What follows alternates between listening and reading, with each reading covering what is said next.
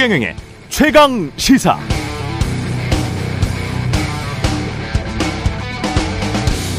나는 미국인, 너는 중국인, 나는 공화당, 너는 민주당, 나는 국민의힘, 너는 민주당, 나는 백인, 너는 흑인, 나는 영남, 너는 호남, 나는 집 있고, 너는 집 없고, 나는 서울, 너는 지방, 나는 정규직, 너는 비정규직, 나는 본교, 너는 지방 캠퍼스.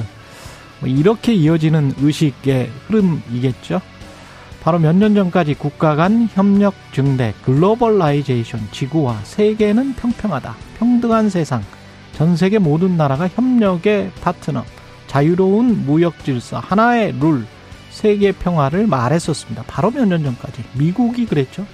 뭐 그런 말의 성찬들이 한참 이어지다가 다시 또 나뉘고 분열하고 싸우는 게 당연한 세상으로 변해 버렸습니다. 미국이 주도하고 있습니다. 이게 다 인간 본성으로부터 연유하는 걸까요? 아니면 차별을 부추기고 혐오를 부추기는 어떤 거대한 세력들이 인간이 갖는 보편적 사랑, 연민, 공감, 연대, 협력의 감성을 죽여가면서 자신의 정치적, 경제적 이득을 패권을 극대화시키는 과정에서 한국의 젊은 대학생들의 마음까지 오염되어 가고 있는 것일까요? 어떻게 생각하십니까? 네, 안녕하십니까. 9월 12일 화요일 세상에 이익이 되는 방송 최경령의 최강의사 출발합니다. 저는 KBS 최경령 기자고요. 최경령의 최강의사 유튜브로도 시간 방송합니다. 문자 참여는 짧은 문자 50원, 기본자 100원이 드는 샵 9730 콩오플 무료고요. KBS 일라디오 채널에는 정치, 경제, 사회문화 등 다양한 명품 콘텐츠가 있습니다. 구독과 좋아요, 댓글 많이 부탁드리고요. 오늘 최강시사 태영호 국민의힘 의원 만나보고요. 민주당 정청래 최고위원과 함께하는 정치펀치 그리고 뉴스 속 법률 살펴보는 최강 로스쿨 그리고 어, 김준영 교수도 만나보겠습니다.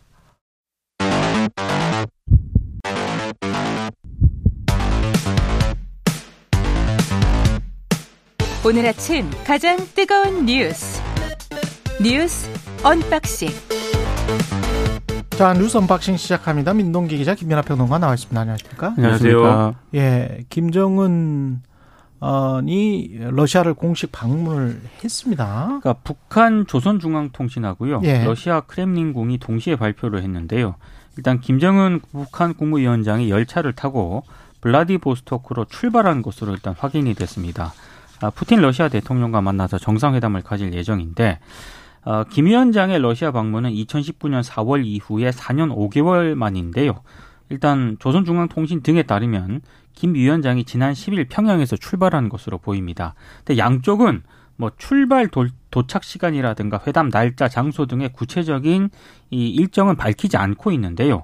근데 교도통신에 따르면 김정은 위원장이 오늘 러시아로 들어가서 저녁에 푸틴 대통령과 회담을 할 가능성이 크다. 이렇게 보도를 한 반면에 러시아 언론 등에 따르면 일단 푸틴 대통령과 김정은 위원장이 동방 경제 포럼에서 만날 계획은 없다 이런 보도가 나오고 있거든요. 원래는 여기서 만난다 그랬는데 그렇습니다. 예. 그렇게 되면은 만약에 회담이 내일 이후에도 열릴 수 있는 것 아니냐 이런 관측도 네. 일단 제기가 되고 있습니다. 우려되는 점은 두 가지입니다. 푸틴 대통령이 우크라이나 전쟁에 필요한 재래식 무기 등을 북한에 요구를 하고 예. 또 김정은 위원장은 핵무력 고도화에 필요한 첨단 뭐 기술 지원 등을 요청할 때 핵잠암 관련된 기술 이야기가 많이 나오고 있죠. 그렇습니다. 예. 이게 좀 우려가 되는 부분이고요. 또 외교적으로는 그동안 러시아가 한국과 북한 사이에서 등거리 외교를 해왔었거든요. 그렇죠. 근데 이번 정상회담을 계기로 이 러시아에 대해 한반도 전 정책이 바뀔 가능성 이런 부분들이 조금 우려가 되고 있습니다. 러시아도 우리와 국교 수립한 상황입니다. 맞습니다. 예. 그러니까 이게 이제 그림이 안 좋다 계속 얘기한 전형적인 이제 모습인데 일단 아마도 북한하고 러시아는 지금 말씀하신 것처럼 러시아는 이제 우크라이나 전쟁에 필요한 포탄이나 이런 걸 지원받으려고 할 것이고 북한은 이제 말씀하신 대로 핵추진 잠수함이나 이런 기술을 지원받으려고 할 건데 이게 이제 기본적인 협상 구도인 것 같고요. 이게 결국 끝이 어디냐. 지금 말씀하신 것처럼 러시아가 완전히 그러면 어 지금까지는 어쨌든 북한하고 남한하고의 어떤 등거리 외교 비슷하게 좀 관리를 해왔다면 아예 이제 북중로로 넘어가는 거냐 이렇게 그거를 이제 앞으로 끝이 어디냐를 이제 주- 주고 봐야 되는데 그렇게 가는 어떤 국면에서 러시아가 핑계를 삼고 있는 게 또 한국의 지금 입장이에요. 그러니까 한국 정부가 어 우크라이나 전쟁과 관련돼서 미국하고 완전히 손을 잡고 포탄 지원이라든가 이런 것들을 무기 지원이라든가 이런 것들을 모색을 하고 있는데 그렇게 되면 정말 걷잡을 수 없게 되는 거다. 이 얘기를 하면서 자기들의 이 행보를 또 정당화하고 있는 거거든요. 거기다가 미국은 또 미국대로 지금 북한이 이 러시아에 대해서 무기 거래나 이런 것들을 이제 응하게 되면 어 애초에 이제 그런 것들을 하지 않겠다라고 하는 약속을 위반하는 것이기 때문에 추가적인 어떤 이 또 국제사회에 뭔가 행동이 있어야 된다라는 음. 취지로 얘기를 하고 있습니다. 미국은. 그러니까 이제 지금 북한과 남한이 완전히 지금 우크라이나 전쟁을 포함한 이러한 국제 질서의 지금 최전선에 서로 지금 어 그 원래는 완충지대 역할을 해야 되는 그런 입장에도 입장에도 불구하고 완전히 지금 충돌하고 있는 그런 모양새로 지금 가고 있는 거거든요. 그러니까 뭐 이렇게 될 수밖에 없어서 이렇게 되는 건지 아니면 서로가 서로를 핑계로 이제 대면서 어, 가고 싶은 방향으로 가고 있는 건지 어떤 최악의 상황까지도 우리는 준비가 되어 있는 건지 여러모로 좀 마음이 여러모로 좀 어려워지는 그런 형국입니다. 근데 이것은 김준영 한동대학교 교수와 잘 이야, 이야기를 해보겠고요. 미국의 말만 지금 믿어서는 안 됩니다. 그렇죠. 미국 바이든 대통령이 어제만 해도 뭐 중국에 대해서 봉쇄를 하고 있는 것 아니냐. 음. 네. 사실상 그 중국을 배제하는 그런 정책들 아니냐. 베트남이나 인도 방문과 관련해서 그렇게 기자들이 물어보니까 전혀 그렇지 않다. 우리는 우리의 갈 길을 가고 있는 것 뿐이다. 뭐 이렇게 지금 네. 이야기를 하고 있거든요. 두 가지 뉘앙스가 있는 것 같습니다. 중국을 한쪽으로는 달래려고 하는 모습이 분명히 안으로는 있어요. 하지만 유권자들에게는 그런 모습을 절대 보여주기 싫어하죠. 예. 재선해야 되니까. 예, 재선해야 되니까. 그러니까 다 그 바이든 대통령은 자신의 유권자 또는 자기 나라의 국익만 생각하면서 지금 정리를 해 나가고 있고 외교 관계를 한국은 자유가치 동맹을 위해서 외교 관계를 하고 있습니다. 이 자유가치 동맹이라는 추상적 언어가 근데 실질적인 현실과 얼마나 맞아떨어지는지는 음. 미국이 제가 지난번에도 말씀드렸죠. 베트남과 포괄적이고 전략적인 파트너십을 체결을 한 것을 보면 베트남은 공산당 전문인데 왜 자유가치 동맹이 아닌 국가와 그런 포괄적이고 전략적인 파트너십을 체결하겠습니까? 자신들의 이익에 부합하니까 그런 거잖아요. 그렇죠. 근데 우리는 어떻게 하고 있는지 중국에 대해서 어떻게 하고 있는지 아니면 다른 나라 러시아 또는 어 러시아 잘못했죠. 그러나 거기에 그만큼 우리가 개입할 필요가 있었는지에 관해서는 나중에 역사가 평가하겠죠. 예. 모로코 강진 음, 사망자가 뭐 2,800명이 넘었네요. 희생자가 점점 늘고 있습니다. 예. 일단 사망자가 2,862명으로 늘었고요. 그리고 지금 부상자도 2,562명으로 일단 집계가 됐습니다. 근데 실종자 구조 수색 작업이 계속 진행 중이기 때문에 사상자는 더 늘어날 것으로 보이는데요.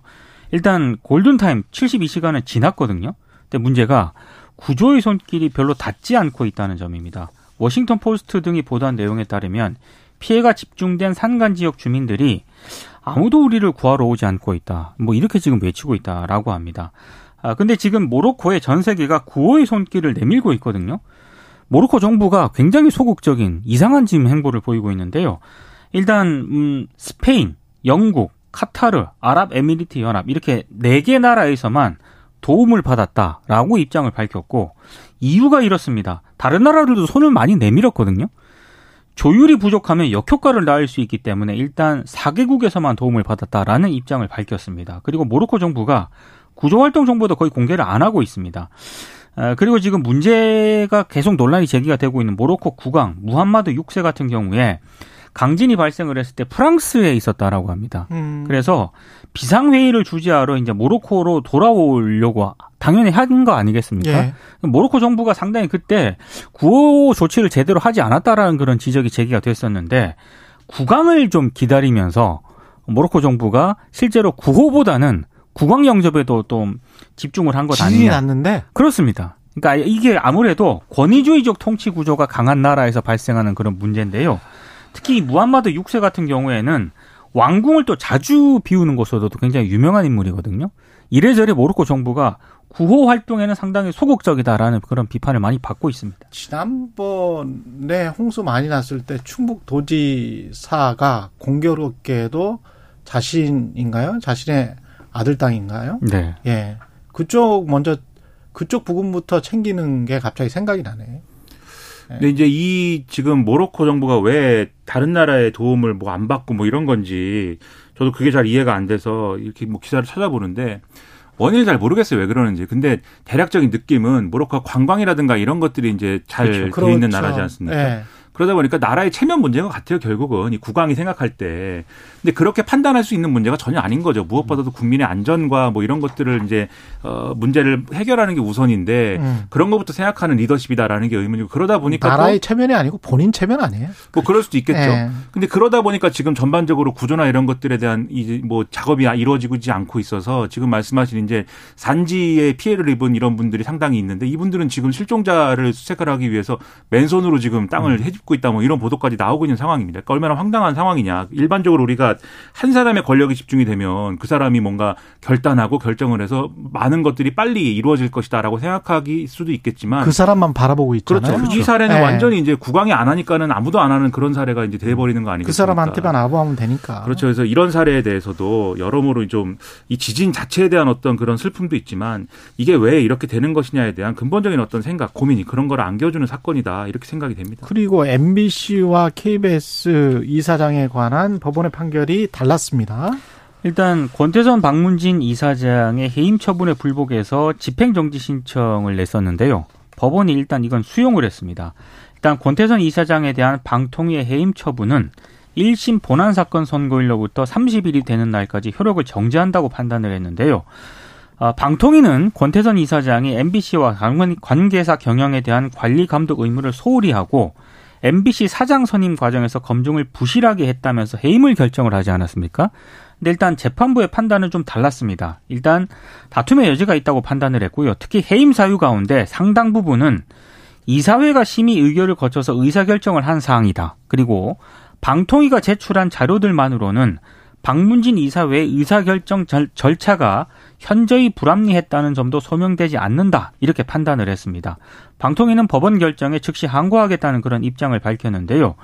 반면에 남영진 전 KBS 이사장의 해임 처분에 불복해서 낸 집행정지 신청은 또 법원이 받아들이지 않았습니다. 그러니까 이거는 권태선 이사장과 정반대 결정을 내렸다라고 보시면 될 것 같습니다. 그러니까 남영진 전 이사장 같은 경우에 남전 이사장이 입게 될 손해를 희생을 하더라도 공익을 옹호해야 할 필요성이 크다고 일단 재판부가 판단을 했는데요. 모르겠습니다. 이게 어, 거의 좀 비슷한 사안인데 서울행정법원이 물론 재판부는 다른 재판부이긴 합니다만 예. 아, 전혀 다른 결정을 내려서 좀 언론계에서도 좀 이례적이다 이런 평가가 나오고 있습니다. 이제 보는 입장에서는 이제 좀 그렇다 이렇게 얘기 기분이 들 수도 있는데 근데 법이라는 게 또 그런 것 같습니다. 가처분이지 않습니까? 어쨌든 이것은. 그래서 본안 소송의 결과가 중요한 것이지 가처분은 뭐 이럴 수도 있고 저럴 수도 있는 사례들이 많은 것 같아요. 그래서 이게 어떤 맥락이냐를 판단할 때는 일단 법리적인 걸 먼저 볼 필요가 있는데 그러니까 두 예를 들면 이게 법적으로 다툴 필요가 없는 문제다라고 하면은 이제 이런 판단에 있어서도 어 이제 뭐랄까요 논란의 여지가 없을 텐데 법적으로 다툴 필요가 있는 문제다라는 건 양쪽 다 인정을 했습니다 재판부가. 그러니까 다툼의 여지가 있다라는 거는 본안 소송으로 갔을 때 누가 이길지 이거는 장담할 수 없는 것이다라는 걸 전제하고 있는 거거든요. 그래서 다툼의 소지가 있다라는 거를 둘 다 인정했다라는 게 중요하고 그 다음에 그러면 그 다음 단계에서 판단하는 게 가처분이라는 게 이러한 조치가 본안 소송이 나오기 나오기 전에 어쨌든 이루어져 이루어진 것이니까 해임이라든가 이런 게이 예. 개인의 회복할 수 있는 회복할 수 없는 손해가 이제 있다라는 것을 판단을 해야 되고 그런데 개인의 회복할 수 없는 손해가 있더라도 어쨌든 이러한 조치를 만약에 되돌렸을 경우에 공공복리가 훼손이 된다라면은 그거는 이제 받아들이지 않는다 이 전제가 있는 거거든요. 쉽게 얘기하면은 개인의 회복할 수 없는 손해가 얼만큼이냐와 그다음에 이 조치를 되돌렸을 때 공공복리가 얼마나 훼손되느냐 두 개를 놓고 저울에다 달고 이제 비교를 해서 높은 쪽에 손을 들어준다. 이게 가처분 심리의 이제 핵심적인 법리인데 여기서 MBC의 경우에는 개인을 회복할 수 없는 손해의 문제가 더 크다고 본 것이고 KBS의 문제에서는 공공복리의 훼손 그러니까 남영진 이사장이 복귀했을 경우에 미칠 영향, 혼란 이런 것들이 더 크다라고 본 거예요. 그러니까 이 선이 뭐냐에 대해서는 이제 여전히 이제 여러 가지 논란이 있을 수밖에 없는 것이죠. 근데 그 선에 있어서 이 본안 소송에서 어떻게 판단할 거냐 이 사안을 이게 일부 판단이 들어가게 되는데 그 판단의 차이가 어디서 나왔냐면 MBC의 경우에는 여기서 이렇게 판단을 했습니다. 권태선 이사장의 경우에는 이게 여러 가지로 지금 이제 해임의 절차에 이르게 된 어떤 사유라든가 이런 것들이 방만 경영이라든지 뭐 이런 것들에 있어서 책임이 있다 이런 거지 않습니까? 근데 권태선 이사장이 이사의 한 사람으로서 방만 경영에 문제가 된 예를 들면 안건이나 이런 걸 표결할 때 이사의 한한 사람으로서 표결한 측면이 있지만 이 사장이 이 모든 책임을 여기서 감당해야 되는 그런 표결이었다라고는 보이지 않는다라는 게 있고 그 다음에 이분이 이 취임하기 이전 2000, 2021년 이 몇월 이 몇월 이전의 사안에 대해서까지 책임을 묻는 구조로 이제 해임을 묻는다면 그건 불합리하다 이 부분이 있어요. 그래서 돌아왔을 때 공공복리의 책임보다는 개인이 회복할 수 없는 손해를 막는 게 더 시급하다 이렇게 판단한 건데 또 비슷한 내용인데 남영진 이사장에 대해서는 다르게 판단했습니다. 남영진 이사장의 경우에는 결국 결과적으로는 이 KBS의 어떤 방망 경영이라든가 뭐 이런 문제에 대해서 포괄적인 책임이 있다고 봤고 그리고 이 어떤 문제를 해결하기 위한 구체적인 노력을 한 흔적이 없다. 이전에 안건이나 이런 걸 다루는 과정에 있어서 그 점을 이제 다르게 판단했기 때문에 이거를 왜 이렇게 다르게 판단했을까는 여전히 이제 의문이 남고 혼란스러운 부분이죠. 다만 본안 소송에서는 여전히 어떻게 될지 모르는 것이다. 이 점을 말씀드리겠습니다. 법리적으로는 판사들이 알아서 자율적으로 양심적으로 판단을 했을 거라고 저는 믿고 있고요. 그 무엇보다 상징적인 사건은 어제 방송통신위원회가 주관하는 방송대상 시상식에서 KBS, MBC 사장이 초청장조차 받지를 못했던 그러니까 방송 대상을 시상을 하는데 거기에 KBS나 MBC의 콘텐츠들도 올해도 많았을 거고. 그렇죠. 이게 한 15년 정도 된 행사인데 제가 알기로 이런 경우는 단 한 차례도 없었었거든요. 네. 그러면 행정부 방통위의 이동환 위원장이랄지 뭐 대통령도 그렇게 생각하는지는 모르겠습니다만은 어 행정부가 위고 심지어는 방송인들의 잔치인 방송대상 시상식에 KBS나 MBC에 아무리 그렇다고 하더라도 주요한 콘텐츠 사업자인 거는 분명하잖아요. 한국 사회에서. 근데 그 그런 곳의 사장들도 뭐 곧 해임 될 것 같으니 뭐 그거는 모르겠습니다만은 그래서 왜 무슨 이유 때문인지는 모르겠습니다만은 뭐 이 이런 시상식이 있은 이래로 이런 적은 없었는데 그러니까 초대 초대를 안 해버린 거예요. 그러니까 통상 어떤 네. 방송 대상이건 뭐 문화 콘텐츠와 관련된 이런 시상식에서 난 진짜 이거는 좀 희한하네. 주최 측의 어떤 네. 그런 뭐 그쵸. 예, 운영 방식이라든가 이런 거에 항의하는 차원에서 아. 참석자들이 보이콧을 하는 경우는 그렇지. 해외에서도 여러 번 봤는데 노미네이션이 됐으나 뭐 수상을 거부를 하는 네. 그런 경우는 있죠. 이렇게 이제 방송 네. 대상 시상식에서 KBS, MBC 방송 사장을 초청조차 안 하는 거는 저도 굉장히 이례적인 것 같습니다. 아니 그러면 사장 을 초청 안 하면 뭐 부사장을 초청을 한다든가 사장 이게 방송인들의 잔치인데 이게 어떤 생각이 드냐면 행정부가 위에 있고 밑에 민간사회 공영방송이 아래에 있다는 생각을 음. 뼛속 깊이 가지고 있는 것 아닌가. 행정부는 위, KBS, MBC는 아래.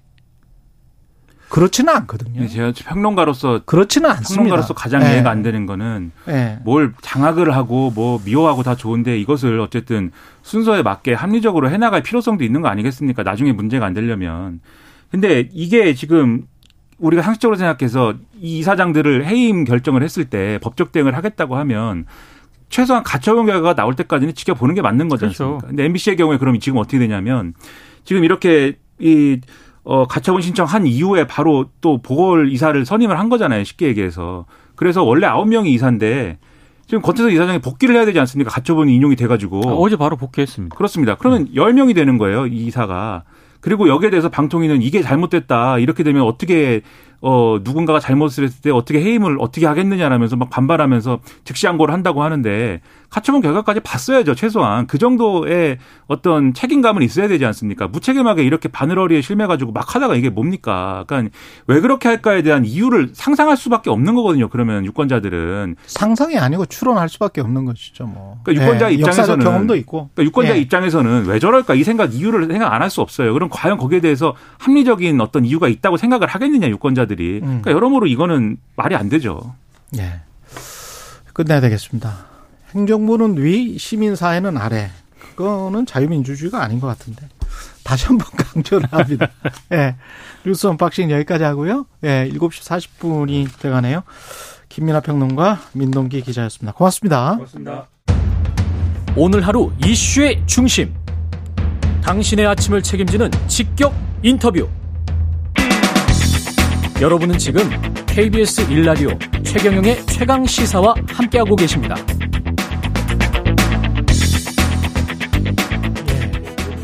윤석열 대통령 순방 성과에 대해서 어제 야당 입장 들어봤고요. 오늘은 여당 의원 만나보겠습니다. 국회 외통위에 태영호 국민의힘 의원 나오셨습니다. 안녕하십니까? 예, 예. 안녕하세요. 예. 대통령의 그 순방 성과에 대해서 짧게 총평 부탁드리겠습니다. 네. 네. 쉽게 이야기하면 캠프 데이비드의 연속 과정이다 이렇게 보시면 될 것 같고요. 캠프 데이비드의 연속 과정이었다. 네. 왜냐하면 지금까지 우리 국민들이 캠프 데이비드에서 정부에서 뭘 했다고 하니 그래서 이게 어떻게 되는 거냐 아, 그렇죠. 그렇게 그림이 잘 안 그려졌는데 네. 이번에 윤석열 대통령이 아세안과 G20에 나감으로써 음. 거기 가서 한미일이 세 나라가 손을 잡고 어떤 걸 하려 하려고 하느냐라는 음. 큰 그림을 결국은 보여주었고 그다음에 이번에 윤석열 대통령이 간 곳이 어떤 곳인가 하면 중국의 뒷마당이라고 하는 그런 이제 중국이 이제 놀던 곳인데 거기에 대범하게 들어가서 앞으로 이 G20을 한미일이 축이 돼서 이끌고 갈 거냐. 라는 이런 가치 외교적인 판단을 명백히 했고 마지막으로 제일 중요한 게 러시아와 중국이 있는 다자 무대에서 러시아와 중국을 우리가 차별적으로 대하겠다는 그런 음. two track 전략을 명백하게 다자 무대에서 제기했다. 이게 아주 큰 의미가 있었던 것 같습니다. 인도를 중국의 뒷마당이라고 지금 묘사를 하십니다. 아니 저는 인도와 아세안, 아세안. 그다음에 G20 네. 이 전반적인 우리 인도 태평양 지역이 네. 중국이 지금 노리고 있는 아주 큰 이제 뒷마당이었는데 예, 거기에 하죠. 우리가 지금 대담하게 끼어들었다는 거죠. 예. 근데 윤석열 대통령이 계속 이제 한일 중 이렇게 음. 말씀을 하시잖아요. 예. 여기에는 어떤 의미가 있는 걸까요? 그 한중일이라고 하지 않고? 네. 예. 그 일단 이번에 우리 차례요고요. 그 음. 그저 정상회담. 정상회담. 예. 그다음에 다음에는 일본 차례고 이렇게 예. 해서 그 순차를 매기려고 지금 한일중 이렇게 이제 순서를 이, 이야기하는 것 같습니다. 아, 순차를 매기려고? 네. 아, 연고전 고연전처럼 짝수올수 뭐 이런 개념, 개념인가요? 네. 그 중국 역할론을 근데 여전히 그 정부에서 많이 생각하고 있는 거는 같은데요. 네. 그렇죠? 이번에 지금 우리가 며칠 전까지만 네. 해도 어떤 구도였는가 하면 네. 캠프 데비드 이후에 중국이 이제 대단히 우려감과 걱정감을 가지고 있고 그것도 전에는 싱하이밍 대사의 그런 발언 때문에 음. 한국과 중국 관계가 대단히 냉랭한 관계였습니다. 그런데 예. 이번에 가서 결국은 윤석열 대통령과 중국 총리와의 미팅 이후에 이 모든 우려를 대화 협력으로 풀자 라는 어. 한 중 간의 공감대가 이루어졌습니다. 예. 그래서 이번 결국은 G20 끝난 이후 나눈 말이 음. 조태영 실장 같은 경우에는 지금 음. 시진핑 주석의 방한도 음. 불가능하지 않다. 이런 아. 이야기가 지금 나오고 있거든요. 방한도 불가능하지 네. 않다. 연내. 그러니까 거기에 이제 연내가 되겠는지 아니면 네. 다음 해로 미뤄지겠는지는 어 모르지만. 아직 뭐 결정된 건 없는 것 같지만 음. 그 정도로 지금 한국과 중국 사이 공감대가 지금 이루어진 거고 그러면 중국이 원하는 것과 한국이 원하는 게 분명히 있을 것 아닙니까? 네. 근데 이제 미국이 또 원하는 게 있잖아요. 네. 근데 거기에서 우리가 잘 균형을 맞추면서 접점을 찾아야 되는데 네. 어떤 가능성은 어떻게 보세요? 중국과 한국이 만나서 두 정상이 만나서 접점을 찾을 가능성? 전 저점을 찾을 가능성이 대단히 많다. 저는 네. 이렇게 봅니다. 왜냐하면 지금 중국의 국내 경제 사정이 대단히 녹록치 않습니다. 그렇죠. 그렇죠. 그래서 중국 시진핑으로서는 빨리 이 경제적인 돌파구를 마련해야 할 중국도 우리가 필요해. 그렇죠. 사실은 우리도 필요하고 중국도 네. 대단히 필요합니다. 지금 뭐 그렇죠. 뭐 중국 같은 경우에 부동산 위기 때문에 완전히 네. 난리거든요. 그렇죠. 그렇기 때문에 이 한중일 이 3자 구도를 중국이 잘 파고들고 이용하는 것이 시진핑의 당면한 경제적 난관을 해결하는데 음. 대단히 득이 되기 때문에 음. 중국으로서도 한국과의 관계를 틀 필요가 없다. 이런 전략적 판단을 하고 있다고 근데 봅니다. 그 상황에서 미국이 네. 혹시 특히 반도체와 관련된 것들이나 첨단 기술과 관련된 것들 계속 이렇게 제재를 하고 있잖아요. 음. 미국이 어떤 개입하거나 그 정도까지 그 다시 밀접하게 되는 건 안 돼. 이렇게 할 가능성은. 근데 지금 이 예. 새로운 공급망 형성에서 예. 어, 한미 사이에 일정한 공감대가 이루어지는 것이 뭔가 하면 예. 우리가 순간에 중국과의 관계를 끊고 예. 새로운 공급망을 찾아서 방향을 급 아, 속도로 돌리긴 힘들거든요. 아, 미국도 안 돼요. 아, 니 다, 미국도, 미국도 안 되잖아요. 안 돼. 미국도 안 돼. 다안 되거든요. 예. 그래서 이것은 앞으로 장기적인 목표이고 그렇죠. 이와 관련해서 대단히 예. 서서히 이제 선회해야 된다 이런 공감대가 있기 때문에 음. 우리와 중국 사이에 이러한 밀착 밀착이라고 보다는 이러한 협력 관계를 보인다고 해서 미국이 음. 우리를 보고 그건 안 돼라고 아. 나올 것 같지는 않습니다. 예, 네. 그랬으면 좋겠습니다. 북한과 러시아는 지금 가서 만나기는 만나겠죠. 두 예, 정상이. 당연히 만나죠. 예, 그러면 예. 뭐가 거리 지금 예측하는 대로 뭐 핵잠암 기술과 무기 우크라이나 전쟁의 무기 거래 이게 지금 똑같이 예측하십니까? 그렇죠. 지금 예. 이번에 푸틴과 김정은 정상 회담과 관련해서 우리가 주목해야 될 점이 있습니다. 예. 뭐냐면 지금 미국이 제일 걱정하고 제일 반발하고 있습니다. 음. 엄밀하게 따지면 우리가 제일 걱정하고 우리가 반발해야 되는데 그렇죠. 오히려 우리는 약간 한 발 물러나 있고 네. 물론 오늘 윤석열 대통령이 어떤 메시지를 내놓겠는지는 모르겠습니다. 그러나 지금 제일 반발하고 있는 게 미국이에요. 지요 미국은 매일 메시지를 내고 어제 같은 경우에는 러시아에다가 공개적으로 무기 거래가 이루어진다면 러시아에 대한 큰 전략적 실수가 될 거다. 이렇게 강하게 경고했거든요. 네. 그럼 왜 미국이 지금 푸틴과 김정은의 정상회담에 대해서 이렇게 지금 반발하고 있느냐 두 가지입니다. 하나는 우크라이나 전쟁인데 우크라이나 전쟁을 미국까지 미국 나름대로 러시아와 일정한 정도의 좀 관리를 해왔습니다. 무기를 주면서도 우크라이나 측에 이건 절대 공격용으로 쓰면 안 된다. 특히 음. 이걸 가지고 러시아 영토를 치면 안 된다. 공격하면 안 된다. 러시아가 공격용은 경우 방어용으로만 써라. 이렇게 미국은 항상 제한을 두었고 우크라이나가 달라는 모든 첨단이나 무기를 주지 않았어요. 미국은 지금까지 예. 예. 반대 그런데 이번에 푸틴이 김정은과 그 어떤 무기 딜을 한다면 무엇이 오고 가겠느냐 이걸 보면 김정은이가 푸친한테 주는 거는 그 어느 나라에서나 다 생산 가능한 재래식 무기입니다. 우리도 가능하고 유럽 네. 나라들도 다 가능해요. 그렇죠. 중국도 가능하고. 네. 그런데 거기에서 푸친이 그걸 통해서 김정은한테 줄 것. 음. 김정은이 달라는 게 뭐냐? 가져갈 게. 이거는 이 우리 영내 안보 구조를 흔들 수 있는 무기입니다. 이하면 군사정찰 위성 같은 거 지금 실패하고 그렇죠. 있잖아요. 네. 그런데 실패하는 여기에 러시아가 야 이거 이렇게라고 부품과 기술을 준다면 이건 그저 땅 짓고 헤엄치기입니다. 그렇죠. 그다음에 이번에 3천톤급 잠수함을 진수했거든요. 예. 거기다가 이제 전술 핵 미사일을 넣겠다는 거 아닙니까? 예. 그런데 많은 군사 전문가들이 판단하기에는 아직은 미흡하다. 그렇겠죠. 많이 완성되지 예. 않았다. 이런데 만일 러시아 같은 경우에는 지금 핵 잠수함을 가지고 있는 나라인데 음. 야 그거 이렇게 해라고 거기에 대한 군사적 지원을 준다면 금방 또 완성합니다. 그런데 지금 미국이 견지해서 한반도에서 놓고 보면 북한이 이런 정찰 위성이라든가 지어 전술 핵무기가 바다 밑에까지 들어간다. 그러면 미국의 판을 완전히 다시 또 짜야 됩니다. 만약에 네. 그 북한과 러시아의 회담이 끝나고 나서 이런 어떤 사실 서로 간에 이런 어, 합의가 있었다라는 음. 거를 공개를 할까요? 아니면 공개 안 할 겁니다. 공개 안 하겠죠. 네. 왜 이걸 네. 공개하는 네. 경우에는 결국은 러시아가 미국과 맞짱 뜨자는 거 아닙니까? 그렇죠. 완전 그럴 때 러시아는 공개는 하지 않을 거지만 그러나 미국 미국은 시아이나 이런 쪽은 아, 당연히 이번에 미국에서 벌써 김정은과 푸틴이 만날 거라는 걸 음. 미국 언론이 보도하는데 이게 언론이 얻을 수 있는 첩보 자료가 아니거든요. 그렇죠. 저는 그래서 그때 언론이 보도 계속 저 뉴욕 타임스랑 보도하는 음. 거 보고 이건 분명 이건 첩보인데 이걸 막아보려고 미국이 언론에 흘리고 있다. 저는 미 그러면서 러시아에 압력을 넣고 네, 있다. 네. 근데 그 러시아는 그 압력에도 불구하고 북한의 그런 첨단 기술을 줄 만큼 지금 데스포릿하다. 그렇죠. 좀 절박하다. 완전히 절박합니다. 네. 이게 지금 새로운 지금 양상인데 네. 지금까지 북한과 러시아의 관계를 보면 음. 북한이 러시아에 계속 매달리는 입장이었어요. 이거 좀 주세요. 그렇지. 이거 좀 도와주세요. 러시아는 네. 약간 그런 데 대해서 뭐 때로는 주기도 했지만 그런 최첨단 기술 같은 걸 안 주면서 음. 미국에다 대고 하는 이 얘기는 러시아가 지금까지는 아 저 김정은이가 혼자 해보려고 얼마나 저거 노력하는 거 봐라. 예. 그러니까 우리가 안 주는 거 명백하지. 이런 모습이었거든요. 그렇죠. 지금까지 러시아는. 네. 그런데 지금은 역으로 푸틴이 김정은을 더 필요해진 거예요, 지금.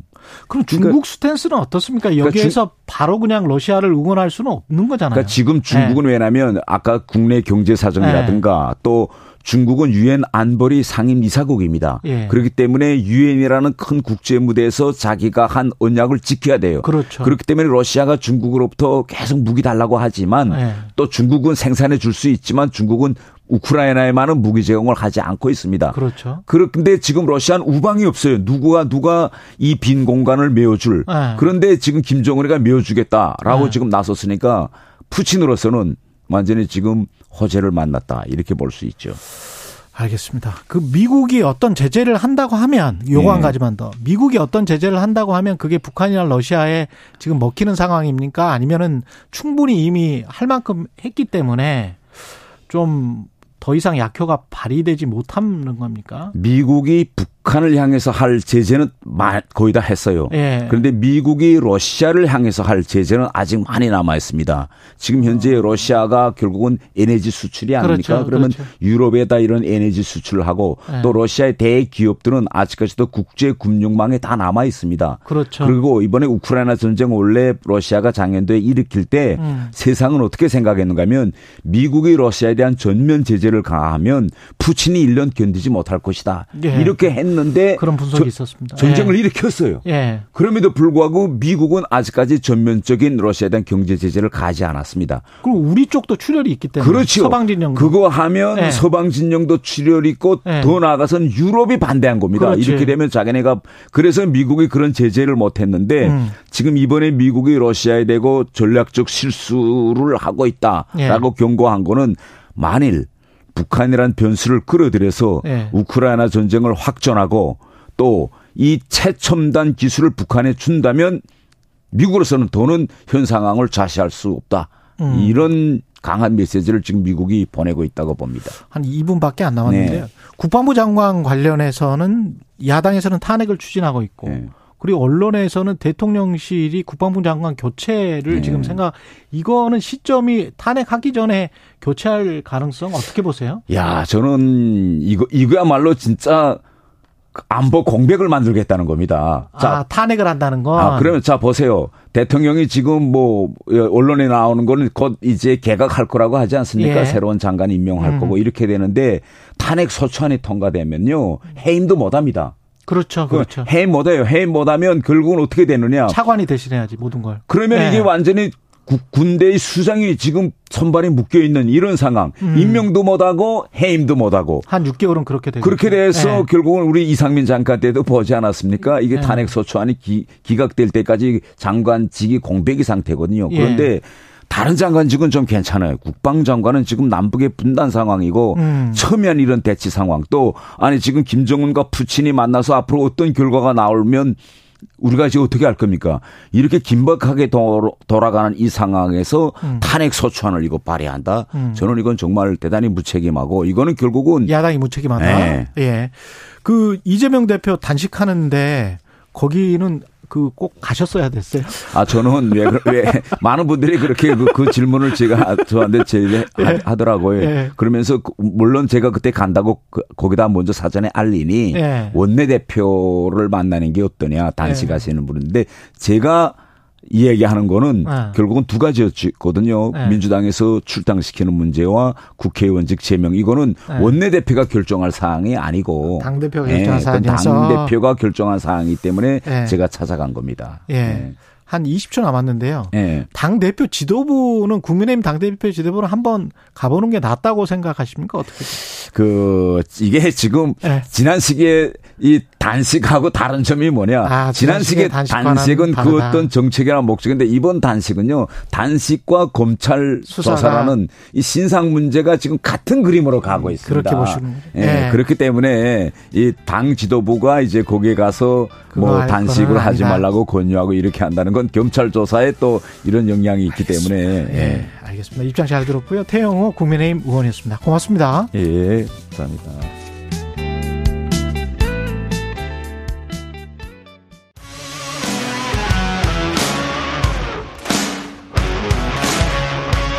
오늘 하루 이슈의 중심 최경영의 최강 시사.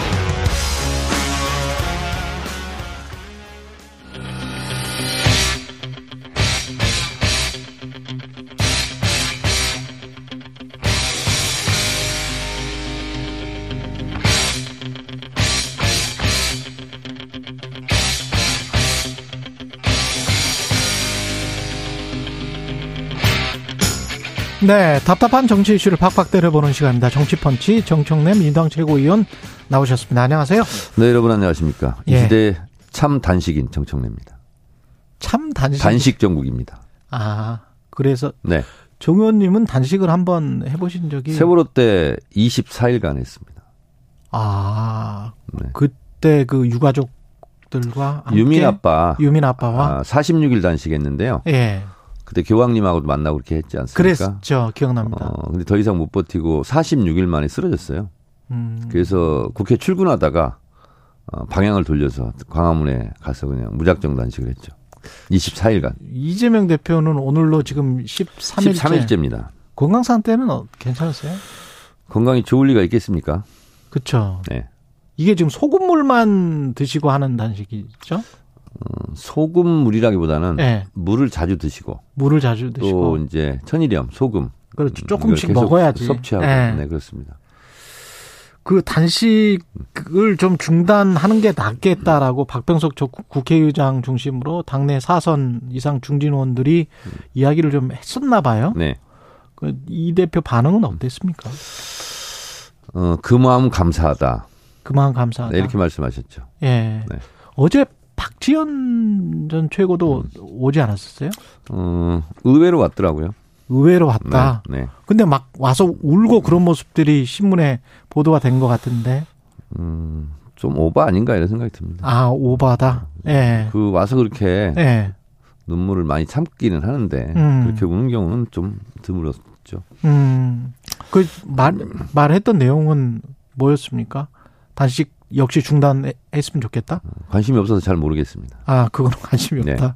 예. 단식을 의원님 생각은 어떻게 보세요? 지금 뭐가 어떻게 돼야 단식이 음. 끝납니까? 아니면은 건강상의 문제 때문에 지금이라도 좀 음. 그만둬야 된다고 보십니까? 제 감으로는 예. 어제도 만나봤습니다만 음, 상상을 초월한 기간 동안 단식을 하지 않을까 그런 생각이 듭니다. 지금 13일도 꽤 오래 음. 기간인데. 어, 우리 최경영 기자 단식 해봤습니까? 안 해봤죠. 저는 어, 절대 안 합니다. 단식에도 사이클이 있습니다. 예. 쌓인 곡선을 그리면서 음. 점점 바닥으로 떨어지는 거거든요. 체력이. 예. 음. 그래서 제 경험상 비춰보면 한 일주일, 열흘 이전 여기는 음. 이제 지방지를 태웁니다. 네. 그래서 견딜만 합니다. 그리고 예. 그리고 그 이후에는 2주 정도는 이제 단백질을 태운다 그래요. 지금 경우는 지금 그 기간이에요. 예. 이제 좀 지나가면 2주 좀 지나가면 음 장기 근육을 태운다 그래요. 그래서 상당히 사실은 위험하고 이게 이제 사람마다 좀 차이가 있는데 예. 장이 꼬이기도 하고 음. 상당히 이제 고통스럽고 또 단식을 잘못해서 후유증 있는 분들은 양승조 전 충남지사 있지 않습니까? 그렇죠. 그때 세종시 이전 이 문제 예. 관련해서 20 며칠 했어요. 아, 상당한 그랬었군요. 기간 고생을 했, 던 걸로 알고 있습니다. 예. 그런데도 아마 끝내지 않을 것이다. 상상을 초월하는 기간 단식을 할 것이다. 이렇게 말씀을 하시는 이유는 제 뭔가요? 감으로는 그렇습니다. 왜요? 음, 어, 중간에 그만둘 단식이라면 음. 시작하지도 않았을 이재명 대표이고 그리고 지금 뭐 예전에 우리가 그런 얘기 하지 않았습니까? 음. 신나락 까먹는 소리 한다 이런 얘기 하지 않습니까? 예. 신나락이란 뭐냐면 예. 내년에 농사지을 벽씨를 예. 미리 다 먹는다는 거거든요. 예. 그럼 내년에 지을 농사 씨앗이 없어지지 않습니까? 신나락이 아니고 신나락 아닙니까? 발음에 따라 다르죠. 예, 네. 알았습니다. 예. 그래서 결국은 예. 어 대한민국의 미래 내일을 농사지을 음. 지을 민주주의 씨앗을 그 자체를 지금 없애고 있는 거 아니냐. 음. 이런 심각성이 있는 거고요. 어, 정치는 뭐 없고, 경제는 폭망이고, 외교는 참사고, 음. 어, 안보는 불감증이고, 국방은 무대뽀고, 문화는 비정상이고, 사회는 불안하고, 역사 왜곡까지 전 분야에 걸쳐서 지금 신나락을 까먹고 있는 중이거든요. 음. 그래서 그걸 한마디로 표현해서 무너지는 민주주의를 지키겠습니다. 이렇게 시작하지 않았습니까? 예. 단식의 변이. 예. 음, 그래서 국정쇄신, 내각 총사퇴, 뭐 이런 것을 좀 주장하고 있는데 그것이 이루어질 일은 만무하고, 어, 오히려 검찰에서 단식하는 사람에게 5차 소환, 6차 소환, 오늘도 수원지검 수원. 가는 거 아니겠습니까? 예. 어, 최소한의 인간적인 도리, 어, 이웃이 어려웠을 때는 누구나 느낄 수 있는 정서 감정 이것이 인지상정인데요. 음. 최소한의 인지상정도 없지 않습니까? 방금 전에 출연한 태영호 의원이 에, 와서 거의 뭐 행패 부리다시피 한 것이 뭐 사실은 예, 어처구니가 없다고 생각해서 웃으시는 거죠? 그렇습니다. 네. 그것이 외교 사절이라면 외교 사절이죠. 음. 그리고 야당 지도자가 단식을 하는데 네. 정부 여당에서 조롱하고 폄훼하고 방탄 난식이다 이렇게 뭐 그들의 주장일 수 있죠. 예. 그런 경우는 처음 봤고요. 예전에 전두환 군부 독재 시절에도 이렇게는 하지 않았습니다. 음. 그리고 뭐 저희는 전막에 와서 뭐 위로하고 이런 것까지 기대하지 않는데 예. 조롱, 폄훼 이런 거 있죠. 예. 이것만은 최소한의 인간적인 도리로 제가 얘기합니다. 음. 중단하십시오. 음. 그런 거는 좀 하지 말아달라. 음. 그 검찰 오늘 조사를 받고 음. 그때 나온 어떤 언론 보도를 보면 뭐 20한 4일쯤 국회에서 가부결 처리가 되는 체포 동의안이 올라올지 모르겠다. 이런 보도가 나왔었는데 그럼 비슷하게 예상하시나요? 그건 모르겠어요. 네. 검찰 속을 누가 알겠습니까? 네. 어, 정상적인 인간으로서는 해석할 수 없는 것이 윤석열 검찰 독재 정권 아니겠습니까? 시간을 더 끌 수도 있다. 검찰이 모르겠어요. 그건 그것도 모르겠다. 네. 만약에 올라오면 민주당은 음. 어떻게 할 것 같습니까? 만약에 가보면. 올라오면 예. 올라오면 네. 당근 부결이죠. 당 당근 부결이다. 네. 이재명 대표의 속마음은 어떤 겁니까? 그것과 체포동의 제가 해석하기로는 예. 이재명 대표가 이렇게 겠죠. 음. 어, 국회에서 음, 민주당의 분란을 조장할 수 있는 정치 공작 같은 음. 분열적인 찬반 투표는 어, 하지 않게 해달라. 예. 그리고 비회기 때 쳐달라. 그 비회가 있지 않습니까? 8월 말에. 예. 그때 안 쳤잖아요. 안 쳤죠. 칠수 예. 있음에도 불구하고 이게 뭐뭐 예. 뭐 하루 이틀 수사한 게 아니지 않습니까? 음. 적어도 1, 2년 동안 계속 수사했던 거 아니에요. 그러면 검찰이 언제든지 비위에 칠 수 있는 거죠. 근데 굳이 그때 안 치고 정기국회에 들어와서 이걸 친다. 그것은 민주당 분열 공작이죠. 여기에 음. 넘어가면 안 되는 거죠. 그래서 저는 당연히 부결시켜야 된다. 이렇게 생각합니다. 그리고 또한 혁신위 때도 뭐냐면 정상적인 영장 청구는 당론으로 뭐, 어, 부결하지 않는다. 음. 이렇게 하지 않습니까? 이게 지금 정상적인 영장 청구가 아니지 않습니까? 예. 만약에 어, 일각에서 뭘 모르시는 분들은 이재명 대표에게 가결을 선포해달라. 어. 가결해달라고. 그건 택도 없는 소리죠. 법적으로 안 된다? 아니, 법적으로 안 되는 것이 아니라, 네. 어, 국회의원 스스로 양심에 따라서 표결하는 거죠. 그 가결을 그럼에도 불구하고 선포를 만약에 이재명 대표가 네. 가결해달라고 말한다는 것은 네. 본인이 말했던 것을 다 부정하는 거예요. 비회기 때 쳐달라. 네. 그리고 정상적인 어, 영장 청구라는 걸 인정하는 꼴이 돼버리잖아요. 이재명 대표로서는 도저히 그런 말을 할 수가 없는 상황이죠. 그러면 음. 결과로도 부결로 나올 것이다라고 예상을 하세요? 그건 아무도 모르죠. 그건 모르지만 네. 국회의원들의 네. 마음을 또 어떻게 알겠습니까? 음. 그러나 음. 최악의 경우 만약에 가결된다 그러면 예전에 2002년도 노무현 대통령 탄핵 때 예. 노무현 대통령 탄핵에 앞장섰던 사람들의 정치적인 말로가 어떻게 됐는지 한번 기억해 볼 필요가 있습니다. 대중들이 예. 민주당 지지자들이 그만 그냥 가만히 있겠습니까? 민주당 이재명 대표가 지금 단식으로서 얻는 것이 많습니까? 아니면 잃는 것이 많습니까? 어떻게 보세요?